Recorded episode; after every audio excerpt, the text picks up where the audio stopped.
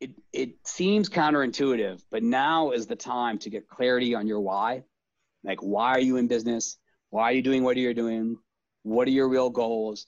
Because it's only if you have that kind of clarity can you, one, spread that to others so they understand why it's important that the business do well. And two, to actually be able to have equanimity to make it through.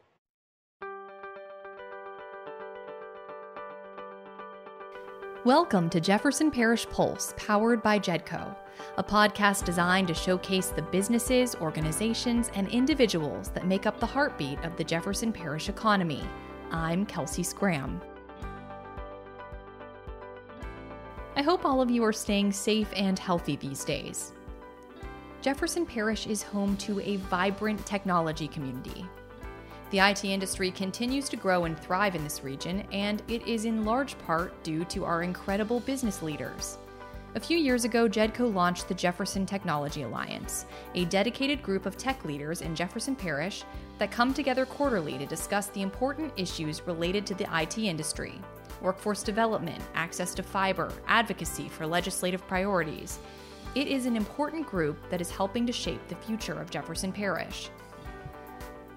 Today, I am delighted to share an interview with one of our Jefferson Technology Alliance members. Neil Suss is the founder and CEO of Susco, a dynamic software developer based in Jefferson Parish.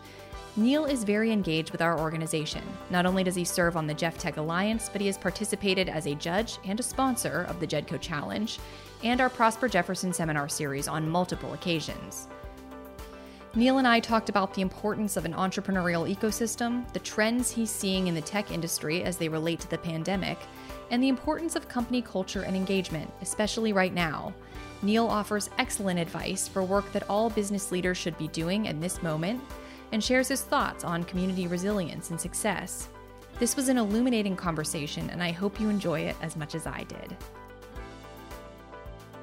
Neil, thank you so much for being on the show. I really appreciate it. Oh yeah, thank you for having me. I'm excited. Well, first, I, have been asking this of, of everybody that we've been um, interviewing. How are your friends? How are your family? How is everybody doing? How are you? How is everybody doing during this uh, this kind of uncertain time? Yeah, so it's a, a good question. Uh, I would say, speaking of friends and family first, uh, I've been very lucky. I don't really, no one's really uh, had major issues with COVID. I've had some friends who had light cases. Uh, my old my parents who are older, they're totally in quarantine. North Carolina, they're totally fine. Okay. Uh, wife and kids are great. Uh, I would say the the biggest impact we've had is my kids definitely uh, at home when I was work from home. They definitely didn't have enough schoolwork, so I tell you that much. And then with uh, with other members of the family who will remain unnamed, they definitely got cabin fever after not seeing their friends for two weeks. So it was really good we, once we could socialize like outside the house. It was very good for Suss family equanimity. Um, I think, but it's funny because I've been rather unfazed by this, and I think it's interesting. I, I spent a lot of time in 2016. Uh, you know, when I was 39, had a bit of a midlife crisis, and I did a lot of reassessment and wellness. And so, to be frank, on a personal level, it's been pretty easy for me. Um, I mean, obviously, I have a sense of sorrow for those who are suffering. Of course. as far as my own my own inner state's just been great, you know. So I'm I'm very very happy about that. Well, that's good. I'm I'm glad to hear that everybody's safe and healthy, and that it hasn't been. It's it's such a. I mean, I just think nobody nobody could have expected what 2020 was going to look like and it's been it's just yeah it's been very different for a lot of different people so i'm really really glad to hear that your family and that you everybody is doing well so um, oh, thanks well, I, I, have a lot of questions here, and I know we're or we don't. I don't want to keep you all day, so so yeah, I'm sure. going to dive in here. And first, I want to talk about about Susco. Can, can you tell us a little bit about the company? Yeah, sure. So we are a 15 year old software development company with a focus on Microsoft technologies. Um, we our core purpose is to enable people to contribute in more fulfilling and meaningful ways, and we do that by uh, transforming organizations with intuitive software um, our software frees people from tedious work, removes painful recurring costs, and allows organizations to control their own data and workflow and user experience. We're mainly working with organizations between about 200 and 5,000 people um, across industry sectors. with a lot of depth in insurance and construction, specifically shipbuilding, and frankly, any um, company with a significant mobile workforce. Great.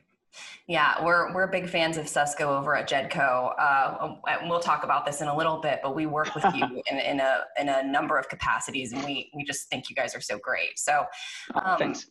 Did did you always want to be a, a a tech entrepreneur? Did you always want to be running your own tech company? No, actually, I I guess in a lot of ways in life I've been a bit of a late bloomer.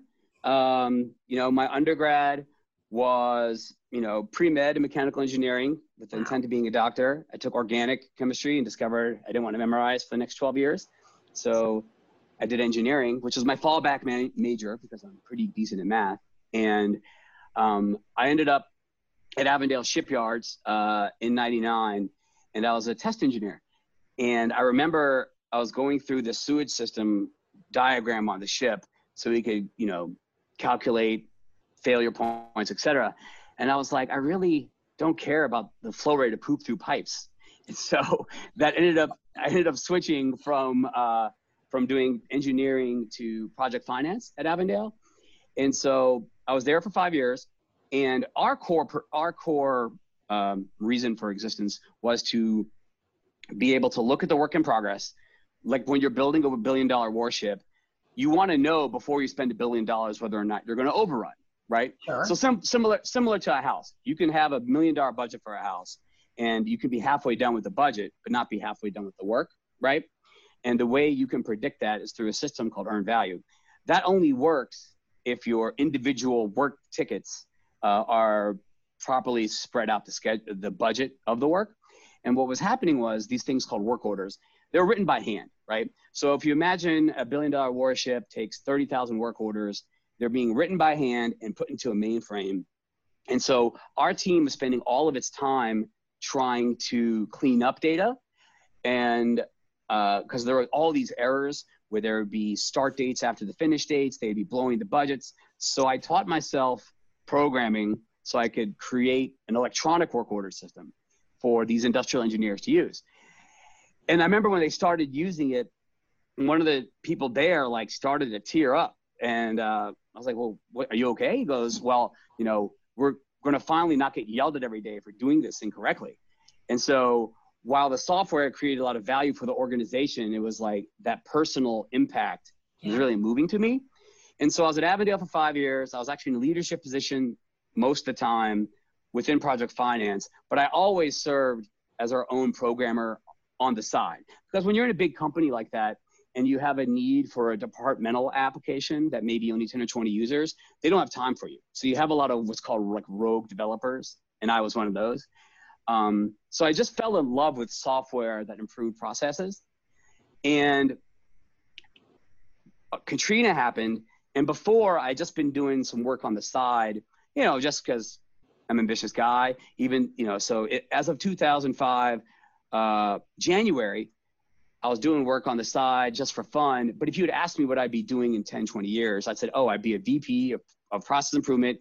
I would probably be living in San Diego or DC for like a Lockheed or Boeing, et cetera. Yeah. And then Katrina happened. And possibly because the influence of uh, some of my clients who are very mentoring oriented entrepreneurs, I decided to become part of whatever was going to happen here. And uh, very, rom- you know, very romantically fell in love with the idea of being part of the you know rebirth, if you will, of New Orleans post Katrina, and that's how I ended up starting Susco full time. I, I love that story. I love your connection to Avondale. That's it's always really um, yeah. It's always really neat to hear people who who talked about working there. Yeah, you know before before it um, became what it is today. And I mean now we have a, a you know a new um, uh, property owner there, and there's a lot of exciting things happening. But Avondale yeah. sort of has this very like iconic name attached to it. So I love that you started there, but I also think it's really interesting. Uh, through this podcast, I've talked to a lot of um, entrepreneurs and business owners who have cited Hurricane Katrina as being the reason that their business took off or or started yep. or that they kind of switched direction. So I always find that really fascinating too. Um, yeah, it's an inflection point, you know. Yeah, yeah, it's it's really it's really really interesting. And I'm not I'm not from down here originally. I'm from Pittsburgh, Pennsylvania, and I was in college. When Katrina hit. My family actually moved down here, moved to Baton Rouge like right before Katrina hit, and so right, I was moving right. into my dorm and like watching Hurricane Katrina come, and I was like, oh my gosh, like this is so insane. So it's it's yeah. So, so, so fascinating to see the people who have lived here and have gone through it and to see what has come out of it. You know, you know, it's funny. I wonder if a subsection of the New Orleans population is more resilient to COVID because of dealing with the trauma of, of uh, yeah. Katrina. Yeah. You know, it, it was a war zone. I remember coming, my wife was a resident at the time. And I remember I, I came into the city early, only like a week or two out, so she could go back to Ochsner and uh, work and seeing Humvees on the street, nothing else, yeah. and all this destruction. And it was like, wow, so this is life now. But we bounced back pretty quickly. You know, we still have a ways to go, but it's been amazing. Yeah. Really. Yeah, and I do think you're right. With we are a very resilient. This community is very resilient, and again, that right. is another one of those things that I've heard over and over again as I've been talking to businesses, especially this season, just because it's all about you know how we're bouncing back from COVID. So I like yeah. to hear that. That's that's um, it's it's heartening for sure. Um, so what compelled what compelled you to stay? Well, I so funny story. I was a TV reporter in Baton Rouge for oh, not very long, about three years, and I met my husband while I was in Baton. Ah, and oh yeah, um, yeah. So we and and I, you know I think when I moved to New Orleans, I really fell fell in love. Like I, I love this area so much. I, I just really think there's something so unique and special about this area that not a lot of other places in the country have. So I, I and I love Jedco. I mean, I've been with Jedco almost eight years now, and yeah, it just is a really, really good organization, and I get to do cool things like host a podcast. So, so it's been that's awesome. Been really wonderful. I, I want to talk about you as an entrepreneur. You've got this wonderful vision, and I've always noted your excitement around the startup culture in the Greater New Orleans region, and you just even talked about it. Um, you've been a judge for the Jedco Challenge for a few years. You've just been very engaged with with what this community is doing. So can you talk about how important it is to have a supportive culture for our up and coming businesses? Yeah, I mean, I think it's immensely important. If you think about job creation and where it comes from, a lot of it comes from these small companies. Uh, I think there are a couple of main drivers here. You know, one, you shouldn't have to learn all the mistakes the hard way, right? And so I was lucky enough to be part of an accelerator program within a business a year of starting my business by uh, e, that EO ran. And while I made a ton of mistakes, there's also an equal number I avoided just from experience sharing with other people or just getting mentoring and things like that. And so I think it's important, you know, to be able to learn that way.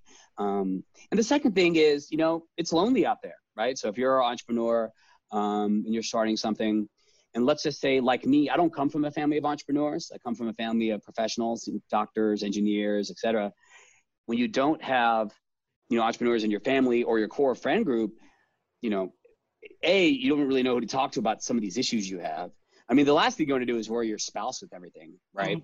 Mm-hmm. uh, and, and you and it's certainly hyper irresponsible to talk to your employees about these things right?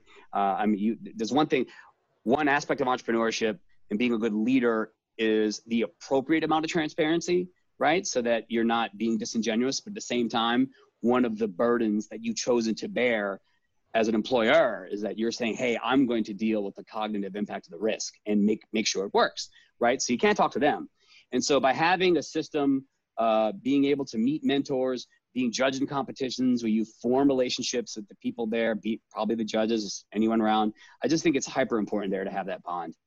Yeah. And also, you know, there's um, the, the PR aspect of it, right? So every time there's a competition, you know, that creates more buzz around it. And it's kind of a, like a flywheel effect, right? Yeah, absolutely. We've done this a couple of years for us, and it was unfortunate. We actually had to cancel the challenge this year just because, uh, obviously, of the pandemic, and we we weren't really sure what that was going to look like. But you know, we're we're so appreciative of your time and and and the work that you've done to help those businesses. No, no thank you for saying that. But I will say this. I mean, I, I, I find it very rewarding. You know, I think that I'm a big believer in. Uh, you know, paying it forward, and also just kind of what goes around comes around. I just think you got to, if you're expecting to get a lot out of the universe and out of life, you have to give to get it. So. Absolutely. Well, one of the things I think people don't realize, and this kind of ties in with the challenge because we've had a couple of really cool tech companies come through, like Dig, the dog person's dating app. I think you were there yep. for that one where she's, you know, uh, Leigh Isaacson uh, yep. pitched. We've had Rent Check, we've had um, Indoors. A lot of tech companies come through the challenge, uh, the, the pitch competition, and one of the things that I think people don't realize is that Jefferson Parish has a very robust IT and technology industry. Can, can you talk about that a little bit? Well, yeah, I think that, you know, you've got an environment where there's a lot of options for office space that are both safe and affordable. Uh, I think the geography is amazing in terms of, you know, you have the economic activity in the North Shore, and then you have New Orleans, the West Bank, and I feel like it's rather centrally located in that regard. Um, honestly, the the supportiveness of organizations like JEDCO and the Chamber and getting that support is huge. The government's friendly uh, to business. I just think, yeah, I just think it's. I would say there, and I and also this kind of relates to geography, but you know, significant percent of the people we hire are already living in Jefferson Parish, right? So the workforce there's a there's a workforce element to it also. That's um, great. I love to hear that. Yeah. And I, I, think that ties in a little bit with my next question, which is that you serve on the Jefferson Technology Alliance, which is something that JEDCO put together a couple of years ago now. I think it's a, it's a group of local mm-hmm. tech leaders that come together to discuss topics related to industry growth like workforce development, legislative policies.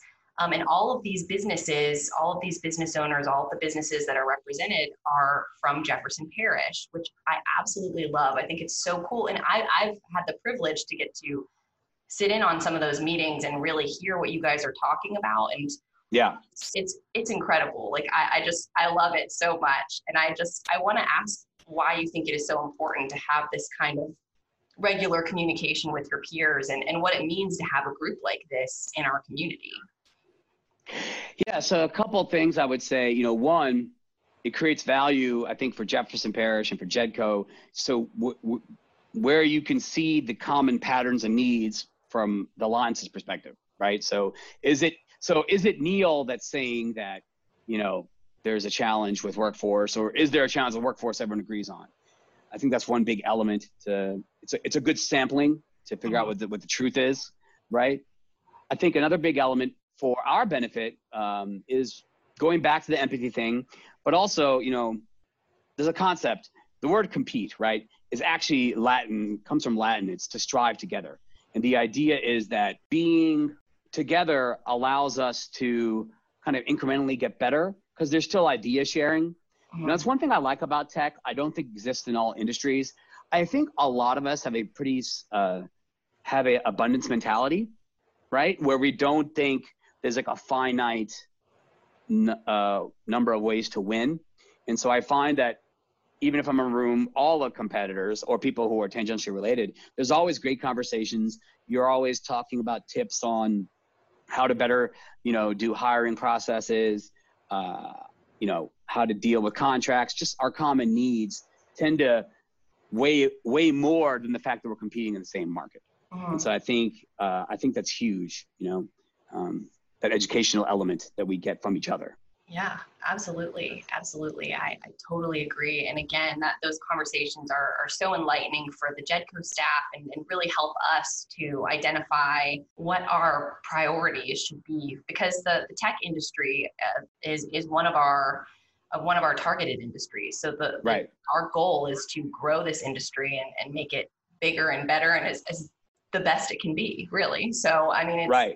it's, really great that you guys give your time and and get in that room with us and help us help us make our our industry better it's fantastic one of the things that I, I, think the last call that we had because now we're on calls it's zoom calls instead of meeting in person these days but we talked a lot about how the pandemic impacted a lot of our local industries but that the tech industry was was not as affected as maybe some of our other industries and i don't know if that's still true now that we're so many months into this, but can you talk about how Susco and the local tech industry uh, has fared?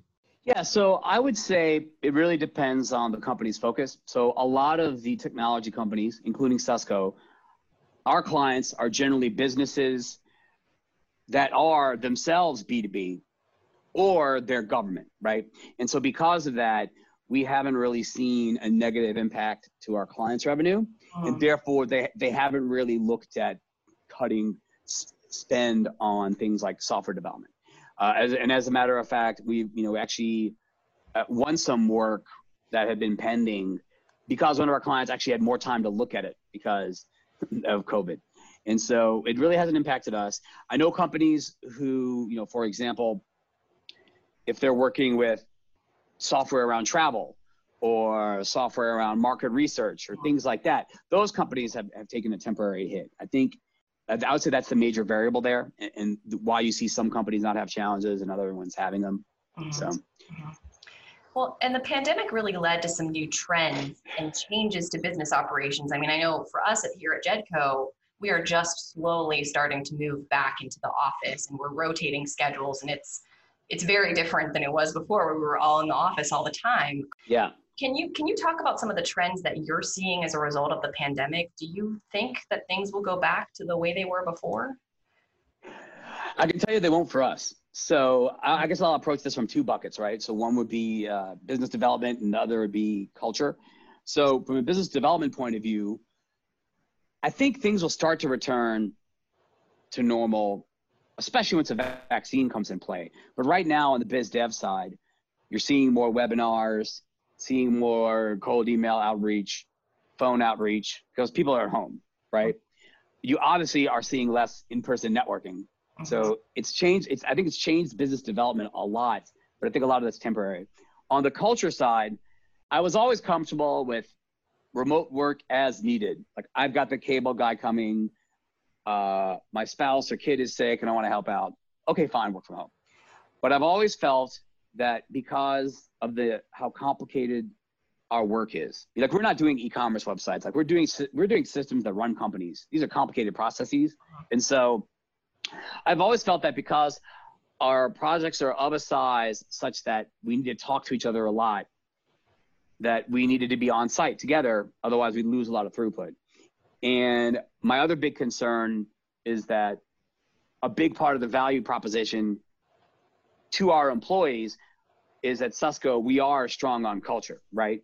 So even if somebody is not my direct report, I, I will, I make time, I spend time with them which I thought was going to be harder if people were remote. So we obviously went remote when COVID hit. Uh, we went remote pretty early, about a week or two before it was mandated, because I could tell people were worried about it. And productivity didn't fall at all. As a matter of fact, you know, it probably went up marginally, which is pretty common because people want to prove the fact they can work remote. Mm-hmm. Um, and so we are our new policy is that you can either be your work from home 100% of the time, you, you as an employee choose whether you work from home or you're on site. If you're if you're on site, you need to be you you get a dedicated office space and you have to be there Monday, Wednesday, Friday at minimum. And if you're remote, you only have to show up once a month for the social. Wow. Uh, yeah, and the one exception we're making for the culture thing is saying if you're a new hire, you have to be in the main office for six months while you. So some of the some of the magic that happens organically can happen. Mm-hmm. Uh, and then you can make that decision to go work from home or not. Yeah.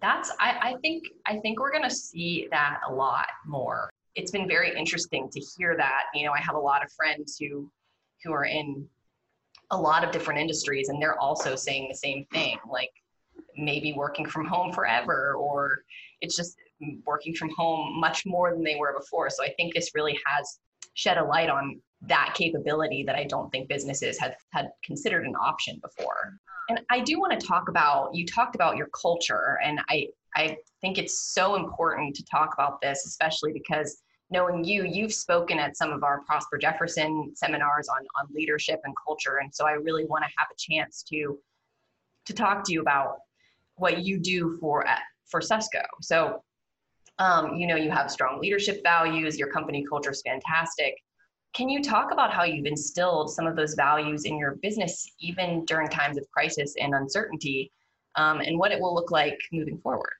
I would say there are a couple ways we do that. You know, one is the fact it's very important for me to understand the goals of our employees beyond what's happening at Susco. So where do they want to be in five years? What do they want their life to look like? Um, you know, it could be what they want their hobbies to look like. It could be them trying to understand what gives them meaning in life. Like whatever it is, like what you know, what is what is some forward-looking vision of your life? I'd like to understand that for each of our employees, and, and I think that creates some clarity for them and clarity for us. So I think that's one thing we do. Um, so there's one-on-one coaching about life goals, just basically, um, and that's integrated into our employee assessment process. So before we even do the employee assessment, we're like, let's talk about your goals and let's talk about how you know your performance in different areas are affecting that. Yeah. And, uh, another thing we're big on um, is leadership development. So there's this great platform called WildSpark, which is like forty dollars a month a person, where everyone takes a one-hour lesson on the computer, uh, and it's around something I care about. So conflict management, uh, leaving a legacy, understanding personality, having grit, whatever it is pre-canned content that I don't have to develop, thank God. And then they do an hour on their own. And then flash forward two weeks in that same month, and we have a team meeting. But WildSpark also provides the template for the team meeting. So I don't I have barely any homework for it. And we do a group share, and it's been awesome. So we really enjoyed that. Um, another thing we do is we're very generous with any type of wellness discount. So, for example, we subsidize uh, meditation training. Uh, we all subsidize gym memberships. Uh, I had one employee wanted to get into running, so I got him some high-end Jabra headset to make it easier. Like, you know, we pay. We we have a company book club that's voluntary. Um, you know, we just do. You know, we're big into growth at Susco, right? So, both personally and professionally, and it's it's it's really important to me. You know, our our five-year vision is to positively impact 100,000 plus users, but it's also to impact professionally and personally 100 plus employees. And that's a big part of what drives me. That's, that's wonderful. I, I mean, all of that just sounds so great. Um, yeah. Has that, has that changed any during the pandemic? Co- right. Yeah, well, one thing obviously it's changed because now it's all of these Zoom calls. So it's been interesting it's been interesting to have some of these intimate conversations in a group setting where it's on Zoom as opposed to in person. That's been a change to get used to. Uh, secondly, I find I'm doing more planned check-ins with people because it, there aren't going to be as many organic water cooler check-ins. Right. So th- that's a big that that would be a change. Um, it's a little easier now because almost half the staff is working from the office. Mm-hmm.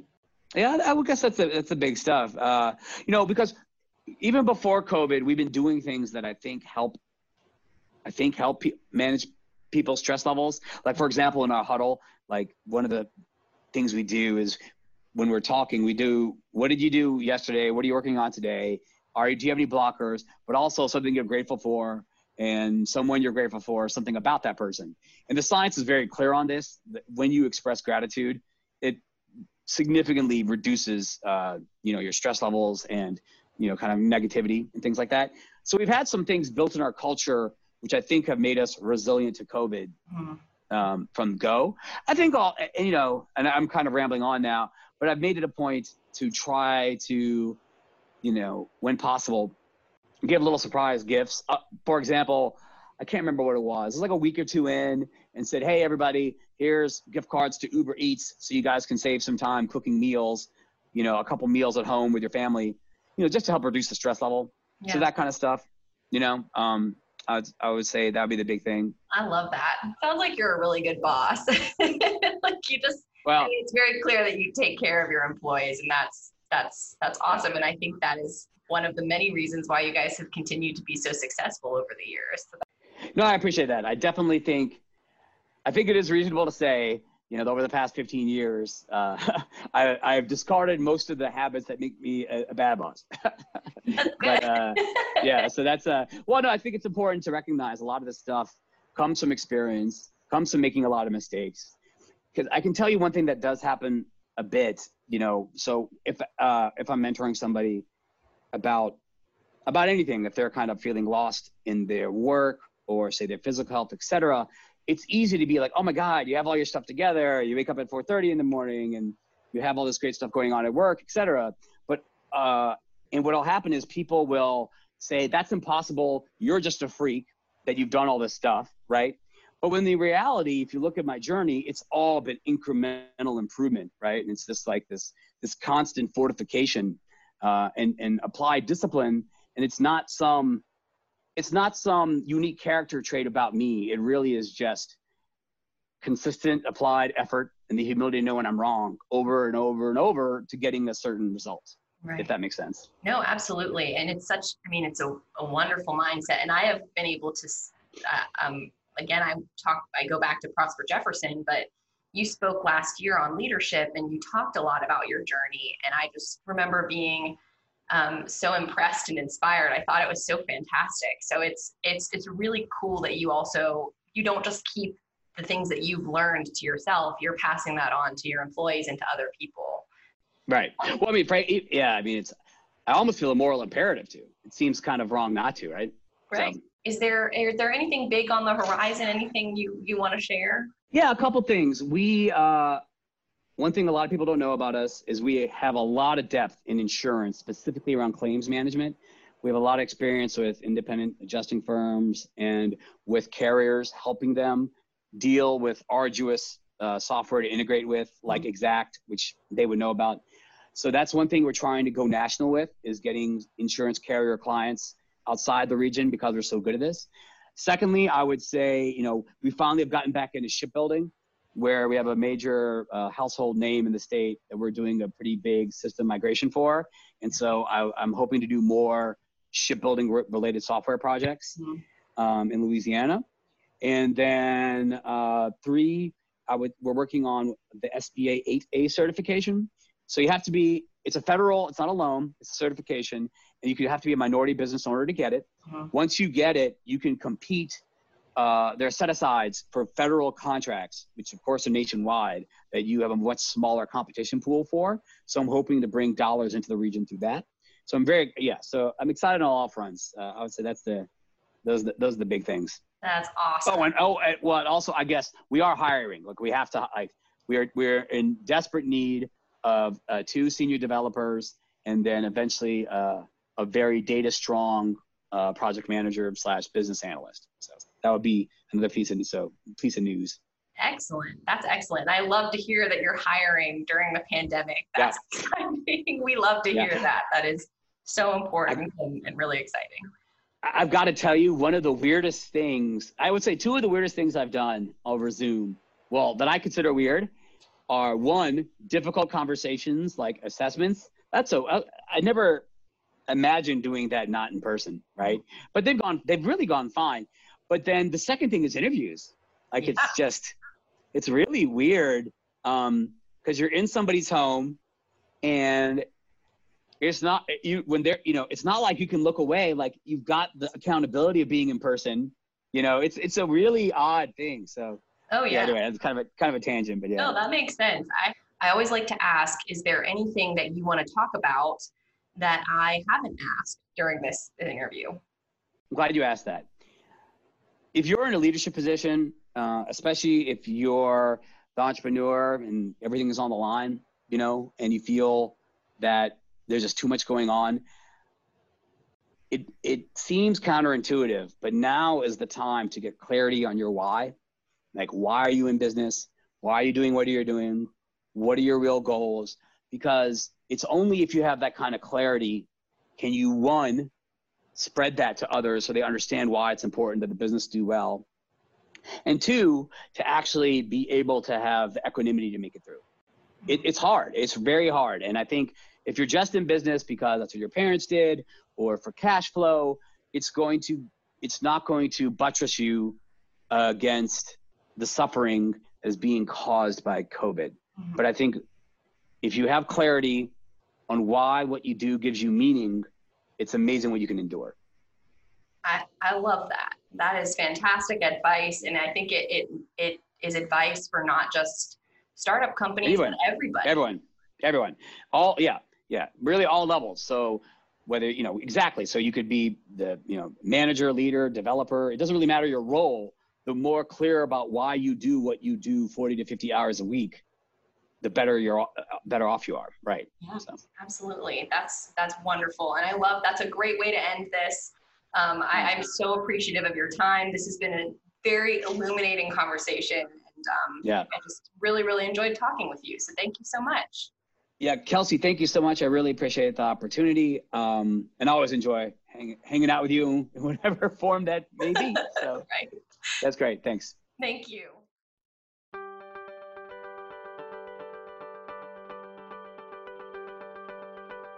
A special thanks to Neil for taking time out of his busy schedule to be on the show. We will share a link to Susco Solutions website so you can learn more about their work. We remain in phase two of the Jefferson Back to Business Plan. This is a comprehensive vision for reopening the Jefferson Parish economy. You can find the Jefferson Back to Business Plan on our website at jedco.org slash COVID-19 updates. That page has a ton of resources, checklists, and information available for businesses as they navigate the transition into and through phase two. If this is your first time tuning into the show, there are plenty more episodes where this one came from. Our episodes are released on Thursdays on Apple Podcasts, Spotify, Stitcher, and anywhere else you stream your favorite shows. If you like our show, feel free to leave us a rating or a review. Those reviews help others find our show and listen in. We share links to all of our episodes on our social media platforms. Be sure to follow us on Twitter and Instagram at Jedco underscore news and on Facebook at Jefferson Parish Economic Development. You can also visit our website at jedco.org. If you have feedback about the show or if you'd like to recommend a guest, please email me at kscram at jedco.org. I love to hear from you. As always, thank you so much for listening. See you back here next week.